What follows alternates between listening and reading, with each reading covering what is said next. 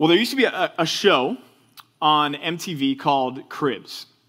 In fact, it's still running, which I didn't know about until about five minutes before I got up here because I looked it up. And uh, yes, in fact, Cribs is still a thing. Have any of you ever seen an episode of MTV Cribs before? Okay, about half in the room. So uh, Cribs was was it started in I guess the year 2000 and it was all about going into to the homes of these celebrities and you saw like everything including their refrigerators and for whatever reason it was a thing on Cribs that when you opened up the refrigerator they had all of their food and beverages just lined up perfectly in the refrigerator like it was placed just right in there um, and of course, it was for sponsorships, right? So they had like the Pepsi in there, and the Pepsi logo was facing the camera, so you could see that. Oh, look at that, 50 Cent. Do you guys know 50 Cent? Yeah, I'm on solid footing there. Usher, does anybody in the room know Usher? Okay. Yeah, he, uh, yeah. I think my favorite episode, though, was, was Shaq's episode because they went into his house and they showed his bed, and his bed is a gigantic circle that's 12 foot in diameter. So this thing is massive. Like it is ginormous and it's circular. So like he has to buy all of his sheets custom uh, designed, custom made for this thing. Uh, it was unreal, right? Do you know who the richest man in the world is currently, right now, as of this moment? Jeff Bezos, the, the uh, owner, the, the founder, I guess, of Amazon. So he's the richest man in the world right now. His net worth right now is uh, an estimated $113 billion. $113 billion. Let me put that in perspective. The most expensive home ever listed in the United States was $350 million, okay? That was the, the Chartwell estate. If you guys look up, Google the Chartwell estate after this, and it's phenomenal. Like it's got hidden tunnels that go underground to like its own garden estate. It's over in Beverly Hills. It's got its own like Olympic-sized swimming pool that's in there. The house itself is unreal. It's nothing I would ever want to live in. Not that I would ever have the opportunity, but uh, it's kind of that like Downton Abbey kind of look to it on the inside. If, if y'all track with me on that. But that house, $350 million. So Jeff Bezos could go and pay cash for that house and still be worth $112.6 billion. That's a crazy amount of money, isn't it? And probably in a room like this where you guys are all at and you're, you're looking at the rest of your life in front of you. Maybe you don't necessarily aspire to hit Jeff Bezos type money, $113 billion. Maybe some of you do. Maybe some of you will. But my guess is you aspire to make a decent salary at some point in your life. You want to be able to make enough money or be married to somebody who makes enough money to support you and to put food on your table for your family and to have a nice house. Maybe some of you are going, Yeah, I, I want to make a lot of money. I want to be able to have a couple of houses.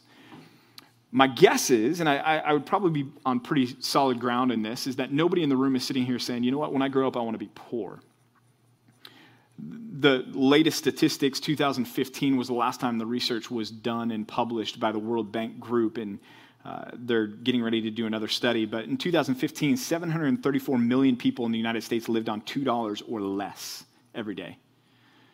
So annually, they're making what you probably make some of you in this room in your paycheck, about 750 bucks annually. And that's down from 1.9 billion people that lived on that amount in 1990.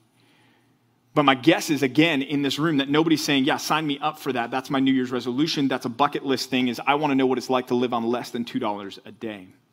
You all want to have some sort of material wealth. You want to be able to support yourself. And there's nothing wrong with that, right? Nowhere in Scripture are we commanded to, to give away everything that we have and live on less than $2 a day.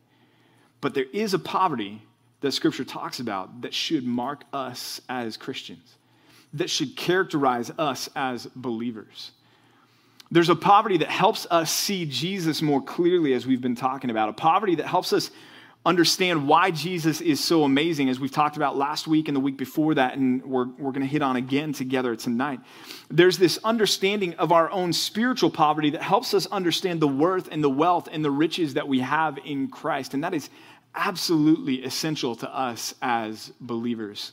Jesus talks about this in Matthew chapter 5. That's where we're going to be together tonight. Grab your Bibles, take them, open them up, call up on your device, whatever you have there. Matthew chapter 5.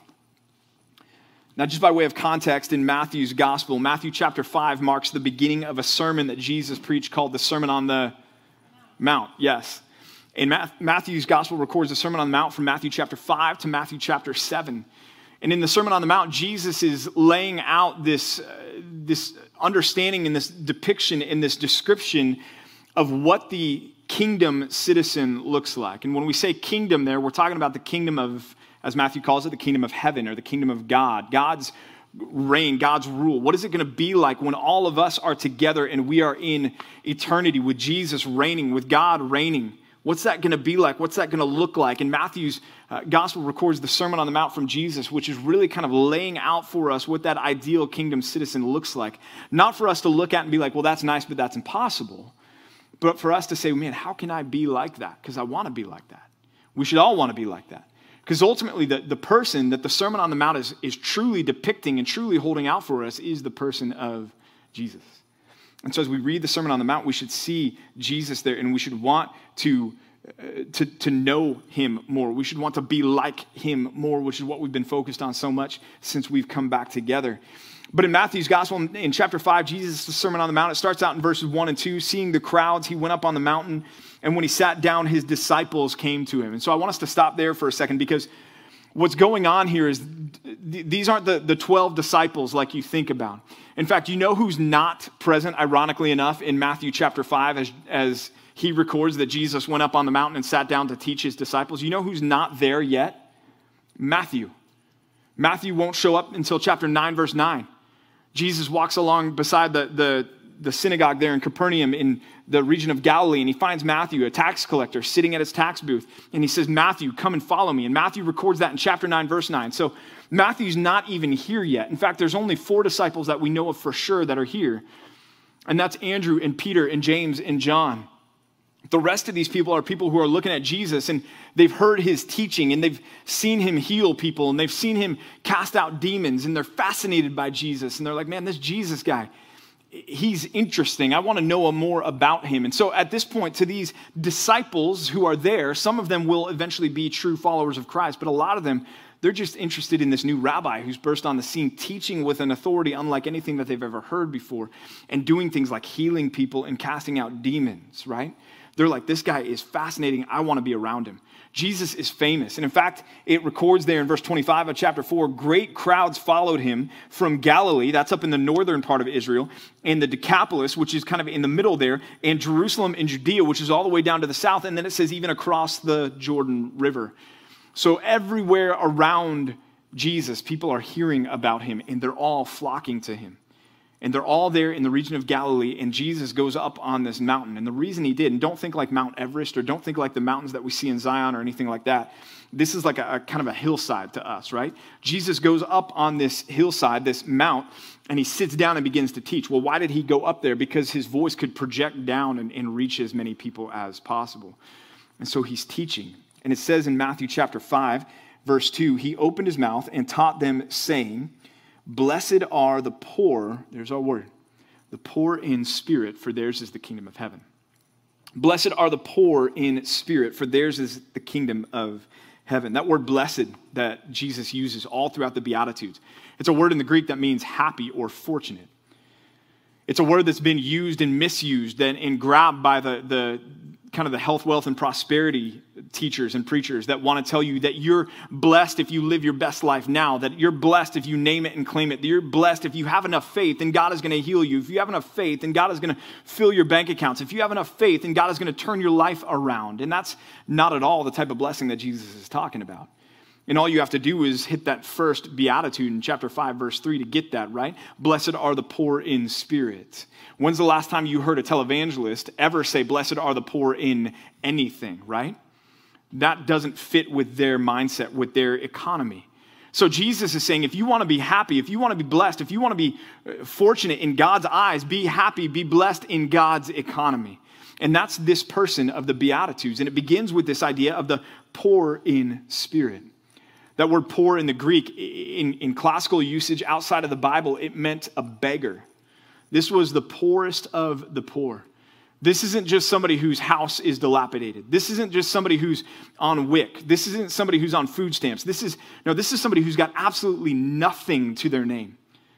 If you think about the rich man and Lazarus, you remember the, the story that Jesus told in Luke chapter 16. You've got Lazarus there, and Lazarus is this poor beggar who's so destitute, has nothing at all, that all he can do is lay at the doorstep of the rich man's house. And as the rich man enters and leaves, he's begging, he's pleading, he's looking to him and beseeching that he would give him just the basic necessities of life just some scraps from his table and maybe a, a few drops of water. That's the type of poor that we're talking about here. That's the concept that Jesus is driving home. Blessed are the poor in spirit. And it's often re- related to physical poverty, like Lazarus was, but it's not always related to physical poverty.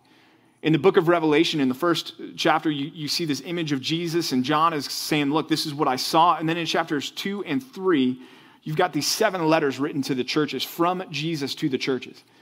And Jesus writes to one of the churches, which was the church in Laodicea, and he says this to them. He says in verse 17 of chapter 3, he says, You say that I am rich, I've prospered, and I need nothing, but you don't realize that you're wretched, pitiable, poor, blind, and naked. So Jesus is writing to this church that this church is going, Hey, we're doing well for ourselves.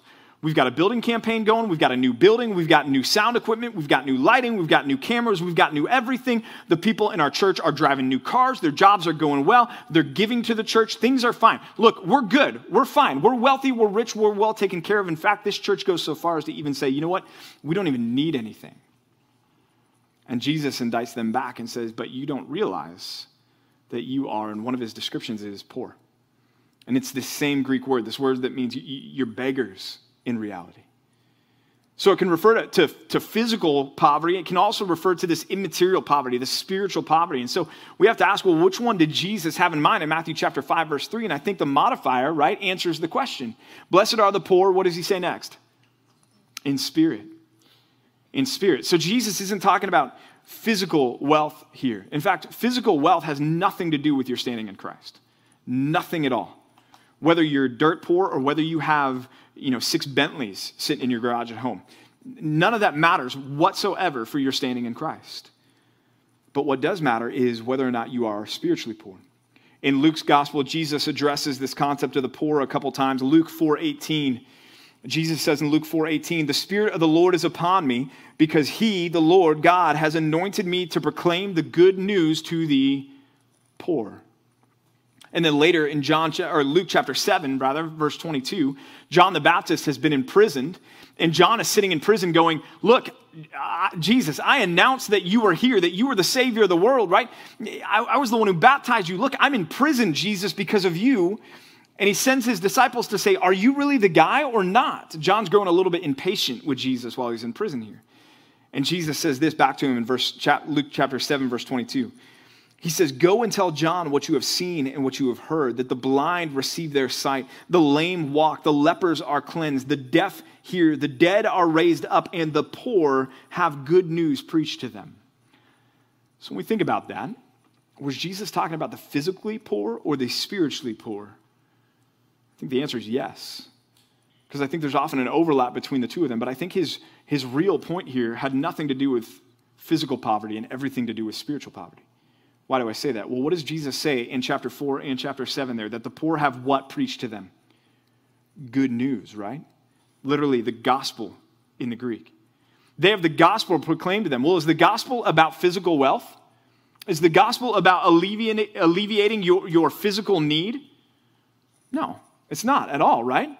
It doesn't promise us earthly riches, but what it does promise us is it does promise us eternal reward, eternal riches. So, the good news that Jesus had to offer to the poor was hey, look, you may be poor and destitute and even beggars here on earth, but there is something so much greater waiting for you.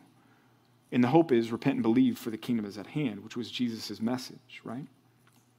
Think about the other metaphors that Jesus used when he said, look, it's not the healthy that need a physician, but the what? The sick. Now, we understand that metaphorically, don't we? We don't think that Jesus actually came to heal the people that have a tummy ache, do we? No, he didn't. Did he heal people who were sick? Yes, but was that, was that his primary mission? No. His primary mission was to proclaim the good news, was to, to preach. In fact, he even says that. That's why I came, is to preach. And so we understand that when he says the, the healthy don't need a physician, but the sick do, that he's talking about the spiritually sick. Or when Jesus says, I came to seek and to save the what? Lost. We understand that Jesus didn't come to play a gigantic game of hide and seek on earth, yes? We understand that that's metaphorical. That the, he's talking about that there are lost spiritually, and he came to seek and to save them. Well, likewise, y'all, there's a, a, a spiritual poverty that Jesus came to address for each and every one of us as well. If you remember back to our series in James, James addresses it. He's talking about the context there of, uh, of physical poverty and the, the people that come into the, the assembly and they're dressed well and they're dressed in the nice clothes. And James says, Look, don't take them and, and, and sit them in the, the best seats in the assembly while you take the people that come in and they're, they're dressed kind of shabby and maybe they don't smell the best and, and put them in the back in the, in the, the poor seats. James says, No, don't do that. And then he gives the reason why. He says in verse 5, Listen, my beloved brothers, has God not chosen the poor, same word for us, in the world to be rich in faith and heirs of the kingdom which he has promised to those who love him? So again, you see this concept. Sometimes it's physical poverty, sometimes it's spiritual poverty. There's often an overlap, but the one poverty that all of us as Christians need to make sure that we understand and that we've embraced and that we have and that even that we pursue is this spiritual poverty, being poor in spirit. So, what does that look like? What does that mean? Well, it's not an external state. I already told you that. If you want to be a millionaire, praise God. Awesome. Run hard after it. Do it. And make sure that you support a lot of missionaries and you support your church along the way, right? That doesn't have anything to do with whether you're in Christ or not. It has everything to do about internally whether or not you have experienced and embraced and understood your spiritual poverty.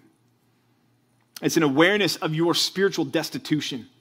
It's an awareness that, that really you have nothing to offer the Lord. It's an awareness that when it comes to, to God's righteous standards, that there's nothing inherently within you that you have to bring to the table to say, God, am I acceptable to you? It's this state of, of just like the, the, the literal physical beggar has to depend on the good nature of other people to give him the basic necessities for physical life. So, we as believers need to understand that we are dependent just as much, in fact, more so, on the Lord, on God, on Jesus to give us the, the, the, necessities that we need that are essential to eternal life. We are the spiritually poor, the spiritually impoverished, the spiritual beggars. It's an awareness of our separation from the Father, right? That our sin has driven this eternal gap between us and God that we can't overcome, that we can't compensate for. It's an awareness that we have nothing to bring to this equation of our salvation. See, to see Jesus clearly and to really appreciate how amazing Christ is and how amazing what Jesus has done for us is, we have to see ourselves clearly. And see ourselves clearly, we have to see ourselves in light of God's law. We have to see ourselves the way that Luther understood himself, which is man, there's no way I can measure up to the law of God. The law of God is a standard that I can never achieve. I will always fall short, and so I need Jesus. That's exactly what we need to see as well. It's exactly what we need to understand as well. And to understand that, we need to understand the weight of our sin. We need to understand that our sin has driven this gap between us and God, that our sin has, if, if we can bring it into financial terms, has caused us to amass a debt that we can never, ever ever repay of our own accord. Our first point tonight is this remember that debt. Remember your spiritual debt. That before Christ, you had a debt that you could never repay. That your sin had caused you to be indebted to the Father, indebted to God in, a, in an amount that there's no way, no matter how hard you tried, you could ever repay by being just a, a good enough person. You know, I remember shortly after my wife and I got married, we, uh, as most newlyweds, just didn't have a, a, ton of money to our name, and, and we got invited over to dinner at my mom's house one night. So we went there, and I remember the moment where like just how little we had really drove and it was stuck stuck out to me, and, and that is when we went there and she asked me to take out the trash, and I went to her trash can and I, I realized that my mom buys the expensive trash bags. Like anytime that you can differentiate between expensive trash bags and cheap trash bags, you know you don't have a whole lot of money to your, your name, right? So that was that moment that it was like, light bulb, I've got a long way to go, right? But it's not just that, that we're poor, it's that we have this massive debt hanging over us as well. It's not just that we can't afford the nice trash bags. No, it's not we can't afford the nice trash bags, and we have millions and billions and trillions and an infinite amount of, of debt that we owe that we can never pay back. I want us to look at that for just a second. Grab your Bibles and flip over to Romans chapter 3. Romans chapter 3. We're going to pick up in verse 9. So, in, in the book of Romans, Paul in chapter 1, chapter 2, chapter 3, basically what Paul's doing there is he's saying to the world, to everyone under the sun, everyone who has ever walked the face of the planet, save Jesus Christ. He's basically what the Apostle Paul is saying is, you're guilty, okay? He's cutting out the, the arguments from every single person that might want to boast and say, well, yeah, I don't need Jesus. Paul's basically, his goal in the first three chapters of Romans is to go, you do need Jesus. You do need Jesus, right? And he brings that to a head in Romans chapter 3. He says this in verse 9. He says, What then? Are we Jews any better off? No, not at all. For we have already charged that all, everyone, both Jews and Greeks, are under sin. As it is written, none is righteous. No, not one. No one understands. No one seeks for God. All have turned aside, and together they've become worthless. No one does good, not even one. Their throat is an open grave. They use their tongues to deceive. The venom of asps is under their lips. Their mouth is full of curses and bitterness. Their feet are swift to shed blood. In their paths are ruin and misery. In the way of peace they have not known. There is no fear of God before their eyes. Do you think Paul cared about what people thought about him? Because this is not a popular message, is it? That's not easy even for us to sit here and listen to and read with our own eyeballs, even on the backside of the cross, even having been saved. We read this and we're like, ouch, man, dude, that stings. Back off, Paul. But we need to see this because this is, this is who we were without Christ. This is the extent of our spiritual debt. That there's nothing righteous about, about us without Christ. Nothing at all. In fact, Paul says this in verse 19. He says, We know that whatever the law says, it speaks to those under the law so that every mouth may be stopped. In other words, God gave the law so that he could say, Hey, PJ, shut up. You've got nothing to bring to the table. You want to boast in yourself? Here's the law shut your mouth, is what Paul's saying to me. And he says, and the whole world may be held accountable to God. For by works of the law, verse 20, no human being will be justified in his sight, since through the law comes knowledge of what? Sin, right? And praise God it does because it drives us to our need, right? That's what we're trying to establish here. This is our need. This is our debt. We, in order for us to see how amazing Jesus is and how amazing the cross is, we have to understand this. And it's not good and it's not fun and it's not easy to hear and it doesn't make us feel good. It doesn't get us all warm and fuzzy inside. That's coming. But first, I want you to feel like dirt if I can, right? And I'm right there with you. Just to let you know, I, I preached this message to the, our men earlier this week as well. So this is my third time around dealing with this text, and it still doesn't feel good to look at yourself in light of Romans chapter 3. But look across the page at Romans chapter 5. I'd like to tell you it gets better, but I'm about to tell you the opposite. In Romans chapter 5, Paul's he's jumping ahead, so he's coming at this from the standpoint of, hey, look, but Jesus is here, and because Jesus is here, all this has changed. But I want you to pay attention attention to the words that he uses to describe us when Jesus came after us. Look at verse 6. For while we were still, what's that word? Weak. At the right time, Christ died for the, what's that next word? Ungodly. For one will scarcely die for a righteous person, though maybe for a good person one would dare to die. But God shows his love for us in that while we were still, what's the next word? Sinners, Christ died for us. Since therefore we have now been justified by his blood, much more shall we be saved by him from the wrath of God. For if while we were, what's the next word? Enemies, we were reconciled to God by the death of his son, much more now that we are reconciled, shall we be saved by his life. So Paul says that when we were without Christ, we were weak, ungodly, sinful enemies of God. Okay, weak, ungodly, sinful enemies of God. This is our state apart from Jesus. This is the spiritual debt that you and I have. One more place, Ephesians chapter 2. Ephesians chapter 2. We love verse 4 of Ephesians chapter 2, right? Verse 4 is where we want to get to. But God, but God, it's the, it's the best but in Scripture. But God. Let's get to but God. Let's get to verse 4. Get to, we're not going to go to verse 4. I want you to, to look at verses 1 through 3 and you were, what's the next word? Dead. In your trespasses and sins in which you once walked, following the course of this world, following the prince of the power of the air, the spirit that's now at work in the sons of disobedience, among whom we all once lived in the passions of our flesh, carrying out the desires of the body and the mind, and were by nature children of wrath like the rest of mankind. See, this is our state apart from Jesus. This is the reality of our spiritual debt. And in fact, it goes even further than that because Isaiah says this. And he says this, and, and this is kind of a capstone to this argument that I want to draw here. Because some of you may be thinking, yeah, but I'm not as bad as. I wasn't as bad as. I didn't do these things. In fact, I did some good things even before I was saved. Or I know I've got friends who are good people, even though they're not Christians. Isaiah addresses that. In fact, actually, no, it's not Isaiah. I don't want to blame Isaiah. God addresses that through Isaiah's writing.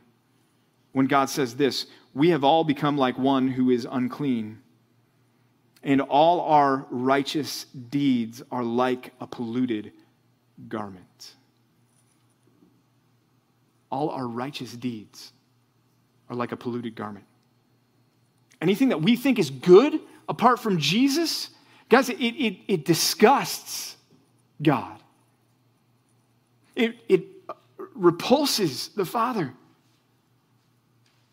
For us to bring our good deeds to the Father and say, eh, eh, Will you love me now? Because look at all the good I've done. I volunteered my time. I helped out this charity. I did this, I did that, I did the other thing. Look at me. Am I, am, am I good enough now for you, God? And the reason why it's so disgusting to the Father is because He wants us to look solely to Jesus for our righteousness and not to ourselves. So anytime I bring myself into the equation, I'm nauseating the Father. Have you ever heard the athlete after winning a championship or signing a major contract, and he'll say something like this? He'll be like, You know, I always want to remember where I've come from. You guys ever heard them say that?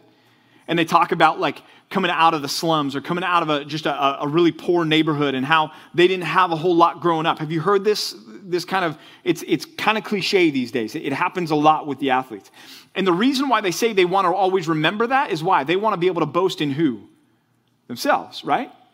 They want to say, "Look at me, look where I've come from, where I was."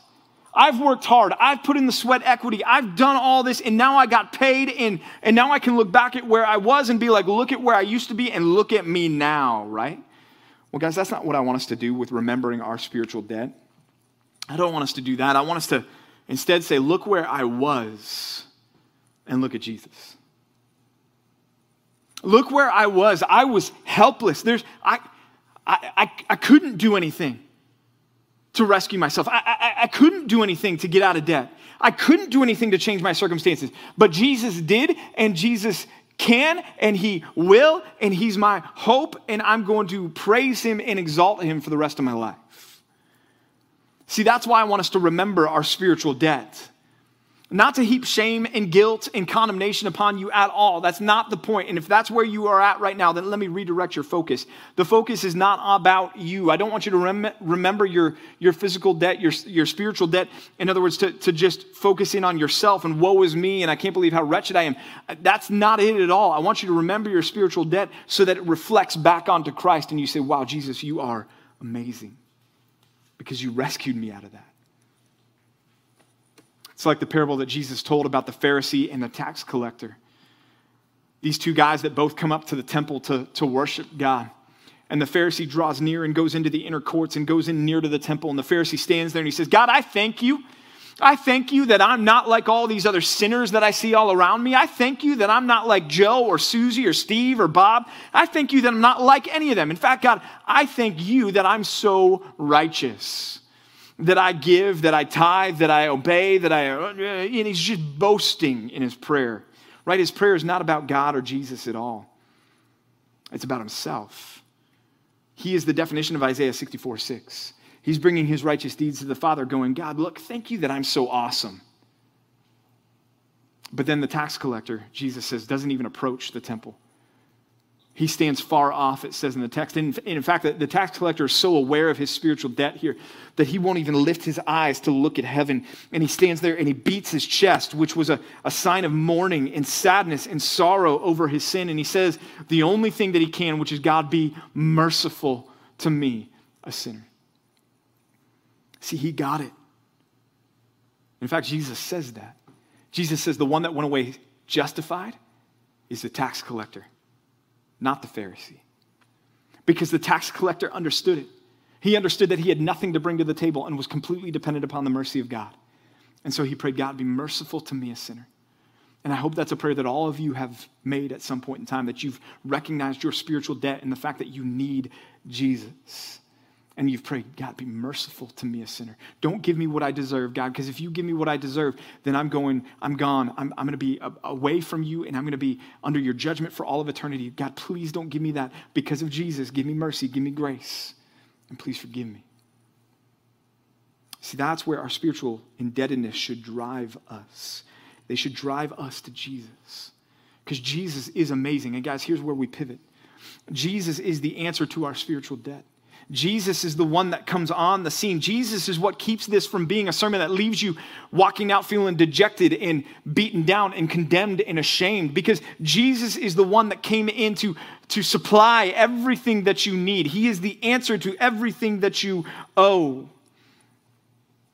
The goal of this whole series before we get into Galatians is to hold up Jesus and help you love Jesus more. And this beatitude, I think, helps us get there because if we are poor in spirit and we understand our spiritual debt, then we have to ask ourselves, okay, so what's the answer? And like I've already said, the answer is Jesus. How do we see that? Grab your Bibles, Second Corinthians chapter 8, verse 9. 2 Corinthians chapter 8, verse 9. In the context here, Paul's been talking about giving. He's been talking about physical wealth. He's been talking about money. But then he says this in 2 Corinthians chapter 8, verse 9. He says, For you know the grace of our Lord Jesus, that though he was rich, yet for your sake he became poor, so that you by his poverty might become rich. Paul's not talking about physical wealth anymore. He's not. He's shifted, he's pivoted, he's turned the corner. Now he's talking about the realm that you and I are dealing with tonight. He's talking about our spiritual poverty and our spiritual need. And Paul says this you know the grace, the unmerited favor, the gift of our Lord Jesus Christ, who, though he was rich, let's stop there and talk about the richness of Jesus for a second, because it extends way beyond any earthly wealth that you and I could ever imagine or dream of. The richness of Jesus. Philippians chapter 2, the Apostle Paul says, Have this mind amongst yourselves in verse 5, which was also in Christ Jesus, who, though he existed in the what? What are the next few words? Form of God. Did not count, what are the next three words? Equality with God. Form of God, equality with God, right? We're, we're scratching the surface now of the riches of Jesus that he had. That he existed from eternity past to the moment of the incarnation in the full presence of the majesty and the glory and the brilliance of the Godhead, Father, Son, and Holy Spirit that from eternity past to the moment of the incarnation, that Jesus had never experienced any interruption whatsoever with his Father, the Father, and with the Holy Spirit. That from eternity past to the moment of his incarnation, Jesus had never experienced cold or want or heat or any sort of need at all, but took on the form of a child, of an infant, right? The riches of Jesus, that from eternity past to the moment of his incarnation, he had never known the presence of sin and came to dwell among sinners and eventually go to the cross and take on the sin of sinners. See, the riches of Jesus, that's what we're talking about with this. We're talking about way more than money. Jesus blows Jeff Bezos out of the water when it comes to the riches that he had. And Paul says, though he was rich, yet for your sake for my sake, he became poor. Let's think about the poverty of Jesus for a second. Well, number one, the incarnation, right? The one who had a hand in the creation of Mary was now dependent upon Mary for his well being, for his food. The one who was holding all things together was now an infant that needed his diaper changed, that needed to be able to learn how to make his body walk. I don't know if you guys get that, but it's not like Jesus was like, dude, I've got this. Don't worry about it. I've got divine synapses firing up here. I'm just going to run a marathon from the time I'm two. No, Jesus had to trip and fall and figure out how to walk. Luke chapter 4, Jesus humbled himself to the point that he had to, to actually learn things too. Because it says in Luke chapter 4 that he was growing in stature and favor with man and with God. See, there was this process by which Jesus, through his humility, became poor in becoming dependent upon his mom and dad. But Jesus' poverty extended and continued. Not only did he experience just life, just the feelings of, of cold and heat and everything else like that, did Jesus stub his toe? I don't know. Maybe he got tired. John chapter 4 says he sat down at the well because he was wearied, he was tired from his journey. How about just the, the poverty of relationships, right?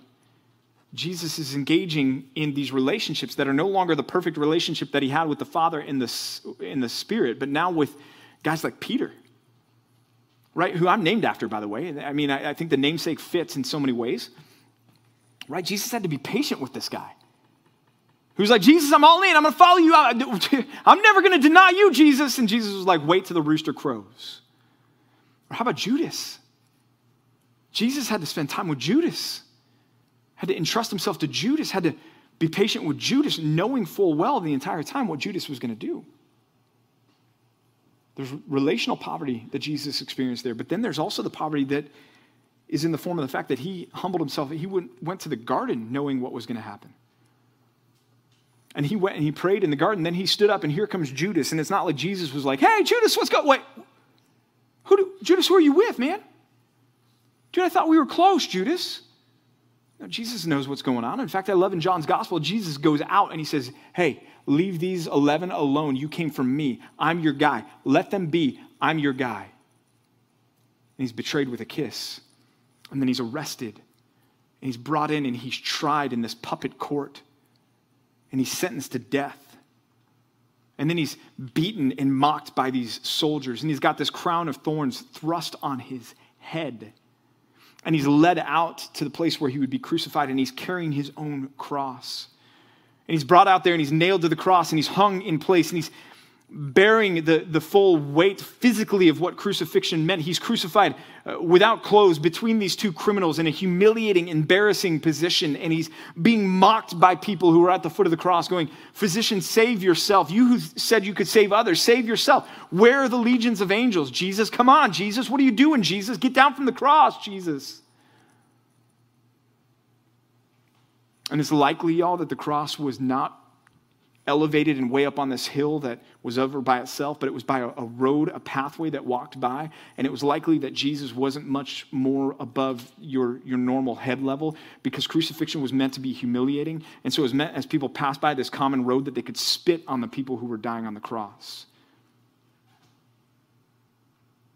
He who was rich became poor so that you might become rich. See, you and I, and we talked about this with our debt, we lack this righteousness that God has required of us.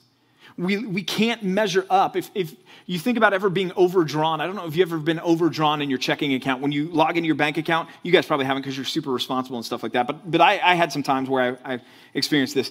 And you open up your bank account and, and you realize, oh man, there's a negative number there. What am I supposed to do, right? Well, imagine being overdrawn to an infinite sum overdrawn to a sum that you could never ever repay by like Jeff Bezos' worth. You're overdrawn in your bank account by $113 billion. Now, your bank is super irresponsible for letting you get that far overdrawn, but still, that's where you're at. Imagine being there, and now think about trying to pay that back.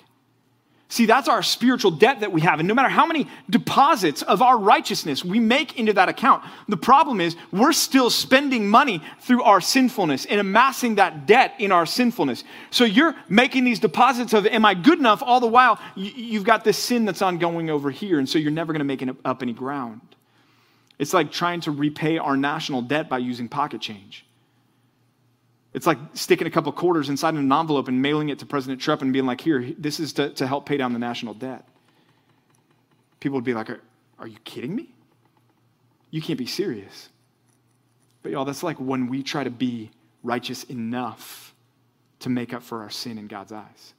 See, we can't do it. There was one who could, and that's Jesus. And the good news, according to 2 Corinthians 8 9, is that he paid that debt. That he who was rich brought his riches and paid them so that you and I could be forgiven. 2 Corinthians 5:21 Paul says for he made him who knew no sin to be sin so that we might become the righteousness of God. That great exchange. He took our debt and we got his righteousness. We gave him our routing number so to speak and he transferred that insurmountable debt that we had to his bank account and he gave us all of his riches of his righteousness into ours. He is the answer to our spiritual debt. And that should cause us to be joyful. Should cause us to love him more. That should cause us to uh, worship Jesus for doing that for us. Our second point tonight is this rejoice because Jesus paid your debt. That spiritual debt, that insurmountable debt that you had, it's, it's good to remember. Why? Because it drives us to Jesus. Why? Because Jesus is the one and the only one who could and did pay it at the cross. But y'all, it's better news than just that he paid it. Because here's the deal Jesus didn't pay your debt and put you at ground zero with God. He didn't be like, dude, I'll, I'll, cover your debt and then you go out and get yourself a spiritual job and start making righteous deposits into your bank account. Because from now on, dude, you're on your own from this point in time. Dude, I died on the cross. I paid the penalty for your sin. You're neutral with God. Don't screw up anymore. That's not the gospel, is it? No, the gospel is far better news than that, isn't it? Because it's not just that Jesus put us back at level ground with God. No, Jesus filled up our bank accounts to overflowing with a superabundance, with an inexhaustible righteousness. In fact, I want you to think about that just like we thought about our spiritual debt. Let's do the flip side. Let's think about the spiritual wealth that we have in Christ. Ephesians chapter 1, turn there. Ephesians chapter 1, beginning in verse 3. Every time I read this, I, I just hear these cha-ching, cha-ching, cha-ching going on in my mind as we're reading through what God has done for us in Jesus Christ. Read in verse 3 with me. Blessed be the God and Father of our Lord Jesus Christ, who has blessed us in Christ with every spiritual blessing in the heavenly places, even as he chose us in him before the foundation of the world, that we should be holy and blameless before him. In love, he predestined us for adoption as sons through Jesus Christ according to the purpose of his will, to the praise of his glorious grace with which he has blessed us in the beloved, in Jesus. In him we have redemption through his blood and the forgiveness of our sins, our trespasses, according to, look at the language here Paul uses, the riches of his grace which he lavished upon us in all wisdom and insight, making known to us the mystery of his will according to his purpose, which he set forth in Christ, as a plan for the fullness of time to unite all things in him, things in heaven and things on earth. In him, notice the language, we have obtained an inheritance having been predestined according to the purpose of him who works all things according to the counsel of his will so that we who were the first to hope in Christ might be to the praise of his glory. In him you also, when you heard the word of truth, the gospel of your salvation, and believed in him, you were sealed with the promised Holy Spirit, who is the guarantee of our inheritance until we acquire possession of it to the praise of his glory. That's in a superabundance of riches that we have in Christ. But it's not just Paul. 1 Peter chapter 1. 1 Peter chapter 1. Go to Hebrews, go to James, go to 1 Peter. 1 Peter chapter 1, verse 3. Peter says this Blessed be the God and Father of our Lord Jesus Christ. You say, Well, that sounds familiar. Well, there's a reason why, because he's about to explode as well on all the riches that we have as well. According to his great mercy, God be merciful to me, a sinner. Remember the prayer of the tax collector. He, God, has caused us to be born again to a living hope through the resurrection of Jesus Christ from the dead to an inheritance that is imperishable, an inheritance, notice, that is imperishable and undefiled and unfading, kept in heaven for you, who by God's power are being guarded through faith for a salvation ready to be revealed in the last time. Do you see the riches that we have in Christ?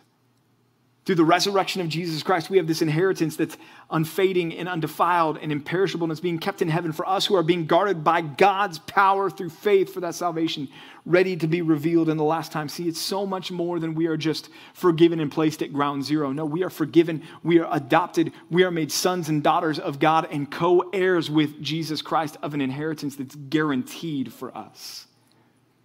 That's good news. One more place Nathan read from it earlier during our worship set. Not planned. Loved it though. Romans chapter 8. Romans chapter 8. Verse 30. Paul says, Those whom he predestined. Okay, so what's the tense of that verb? Past tense, right? Predestined. This took place before the foundation of the earth when he chose us in Christ, which is what we just read from Ephesians chapter 1. We were predestined. That's past tense. Those whom he predestined, he also called. What tense is that verb? Past tense. When were you called? Well, you were called the first time that you heard the gospel and responded to it in faith and repentance. That irresistible grace of the Lord Jesus Christ that opened your eyes to the good news of the gospel and you repented and you believed in Jesus. You answered the call of God to salvation. Those whom he predestined, he also called. Past tense. We get that. We're good with that. Those whom he called, Paul says he also what? Justified. When did that take place? Past, right? So it's in the past tense as well. You were justified, you could say, at the cross when Jesus died on the cross. For your sins, you were declared righteous, or at that moment of salvation, you were declared righteous, but it's past tense. But then Paul says, Those whom he justified, he also, what's the next word? Glorified. I don't know about you guys, but when I wake up in the morning and I look in the mirror, if this is my glorified body, I've got beef with God. We're not there yet, are we? We're not glorified. So, Paul, you messed up, dude. Typo in scripture, alert the presses. Past tense should have been, he will glorify. But, but that's not true, right? Paul was intentional. Why did he put it in past tense glorified? Because it's as good as done because you've been sealed with the promised Holy Spirit as a guarantee of your inheritance, because you're being guarded by God's power through faith for a salvation ready to be revealed in the last time, because you have a super abundance of riches of God's righteousness in Christ overflowing in your account. And here's the deal you know why Jesus is better than the lottery? Because if you win the lottery, let's say you win the Powerball and you win like $250 million, you're like, okay, what am I going to do? Well, I can't avoid the chart, uh, afford the Chartwell estate, so I'll buy a, a few houses. Okay, so you buy some houses. What happens to your bank account? That number from 250 million goes down, doesn't it? And let's say you say, you know what, I'm gonna buy some cars. I'm gonna buy my mom a car, and so that goes down. Let's say you say, I'm gonna, I'm gonna buy my mom a house, so that it goes down even more.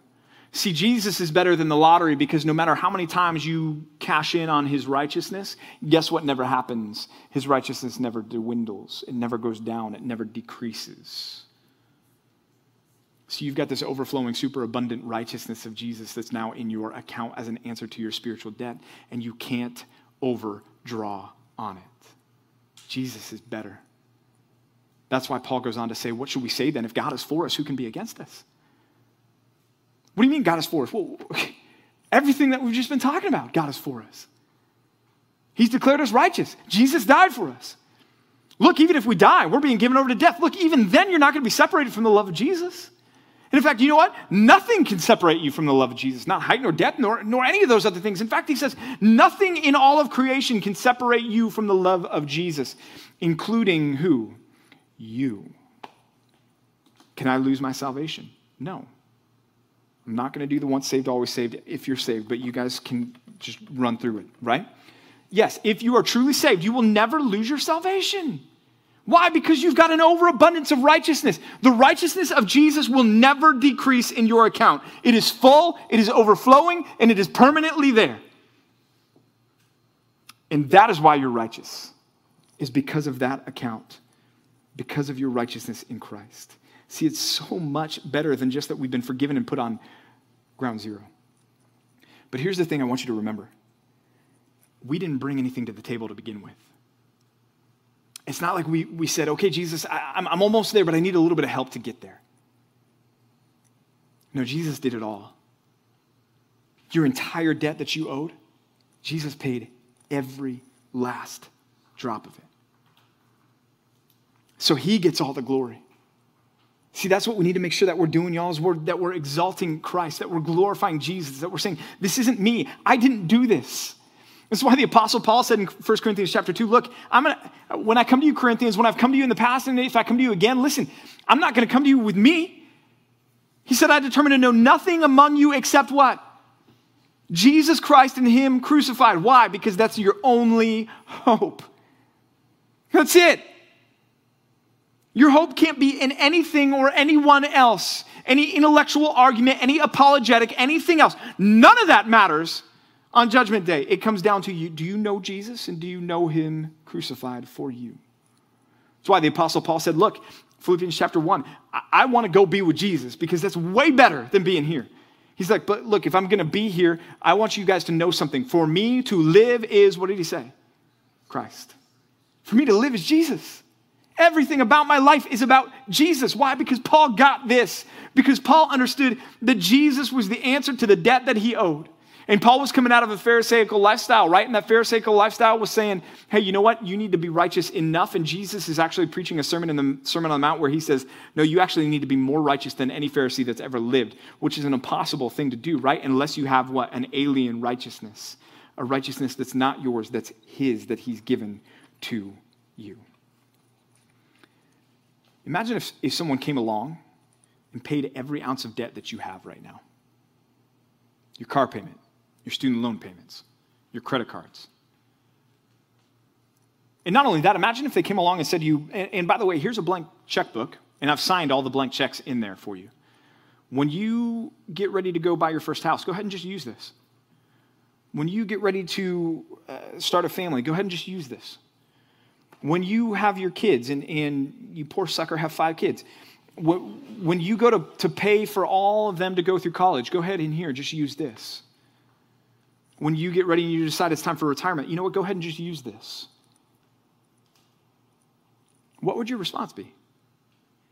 Would you be like, oh, sweet, thanks. Stick it in my back pocket. I'll, I'll, I'll, uh, I'll try to fit you in next week sometime. No, I, I don't think so. Especially if the guy was like, you know what? I, I want you to, to have this, and all I'm asking for in return is I just want, I want a relationship. I just want us to hang out. I want to know you. I want to spend time with you. I think I have something to offer. I, I, think you could learn from me. I'd love for you to, to hang out with me and spend time with me and learn what you can from me. If the offer was a blank checkbook and that was the only ask of you, would you take it? Yeah, I would. Now imagine if that same person said to you, Oh, and by the way, you know what? I've, I've, got inexhaustible funds. I've got these blank checkbooks. I've got like a stack of them in my car. If you know anybody else that would want this offer, go let them know. If they come to me, I'm, I'm willing to make them the same deal. My guess is you'd be calling your family. You'd be knocking on doors. You'd be going next door to your neighbors. You'd be going to your coworkers. You'd be like, hey, dude, there's this guy. I know it's crazy, right? But here's the deal. This is what he's willing to do. It's legitimate. I wrote a check, it, it worked. Come, come see. Come to him. Well, you guys get what I'm driving at here, I'm sure. We have a better offer in Christ than that. Because the debt that Christ has paid at the cross is far greater than any financial debt that you could ever rack up. The debt that, that Christ has paid at the cross is, is far more hopeful for us than any getting out of a car payment or student loan payments or anything like that. The news is so much greater in the cross than anything else. And the offer that he's willing to do that for anyone else in your life is the same, though. And so I wonder if we're excited to tell others about that. Man, I had a spiritual debt and Jesus paid that. And he's willing to do it for you too. It's interesting. Uh, Matthew goes on, and we'll, we'll close with this. Matthew goes on in Matthew chapter 19, and he tells this story of a rich young man who comes up to him, to Jesus. And the rich young man comes up to Jesus and says to Jesus, he says, Hey, uh, Rabbi, he says, What must I do to inherit eternal life? And right there, we get that this guy doesn't understand his spiritual debt, right? Because he thinks that he can do something to be able to inherit eternal life. And so he says, What must I do? And Jesus looks back at him and he, he kind of goes along with him for a minute. He goes, Well, you you know.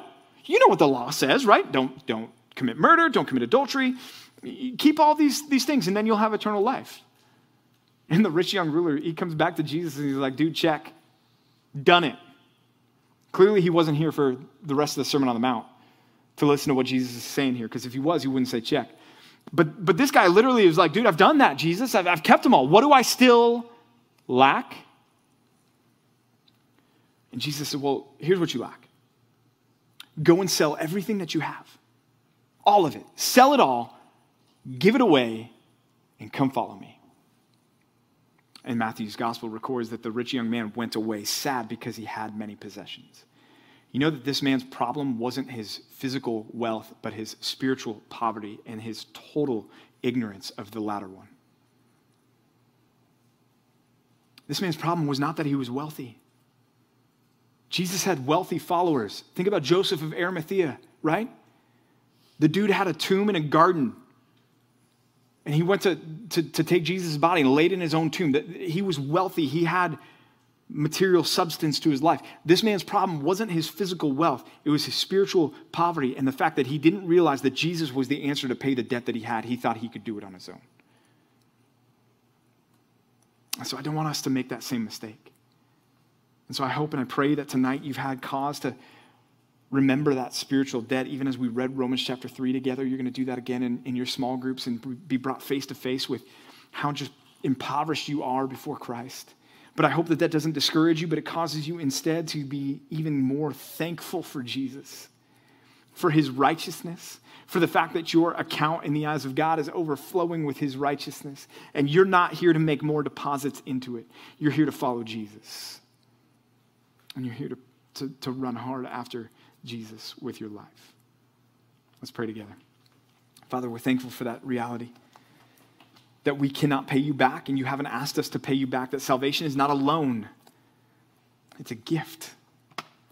That the righteousness that we have in Christ is not given to us so that we could somehow pay it back in order to, to prove that you made a wise investment in us, God. But the righteousness that we have in Christ is, is ours freely, without, without a catch, without anything else other than just follow me, is what Jesus says to us. God, we want to do that because we are thankful and because we love Him, because He's done so much for us that we couldn't in ourselves do. It's true, God. Jesus paid everything, He paid it all for us. And now we want to praise Him and thank Him in response. In Christ's name, amen.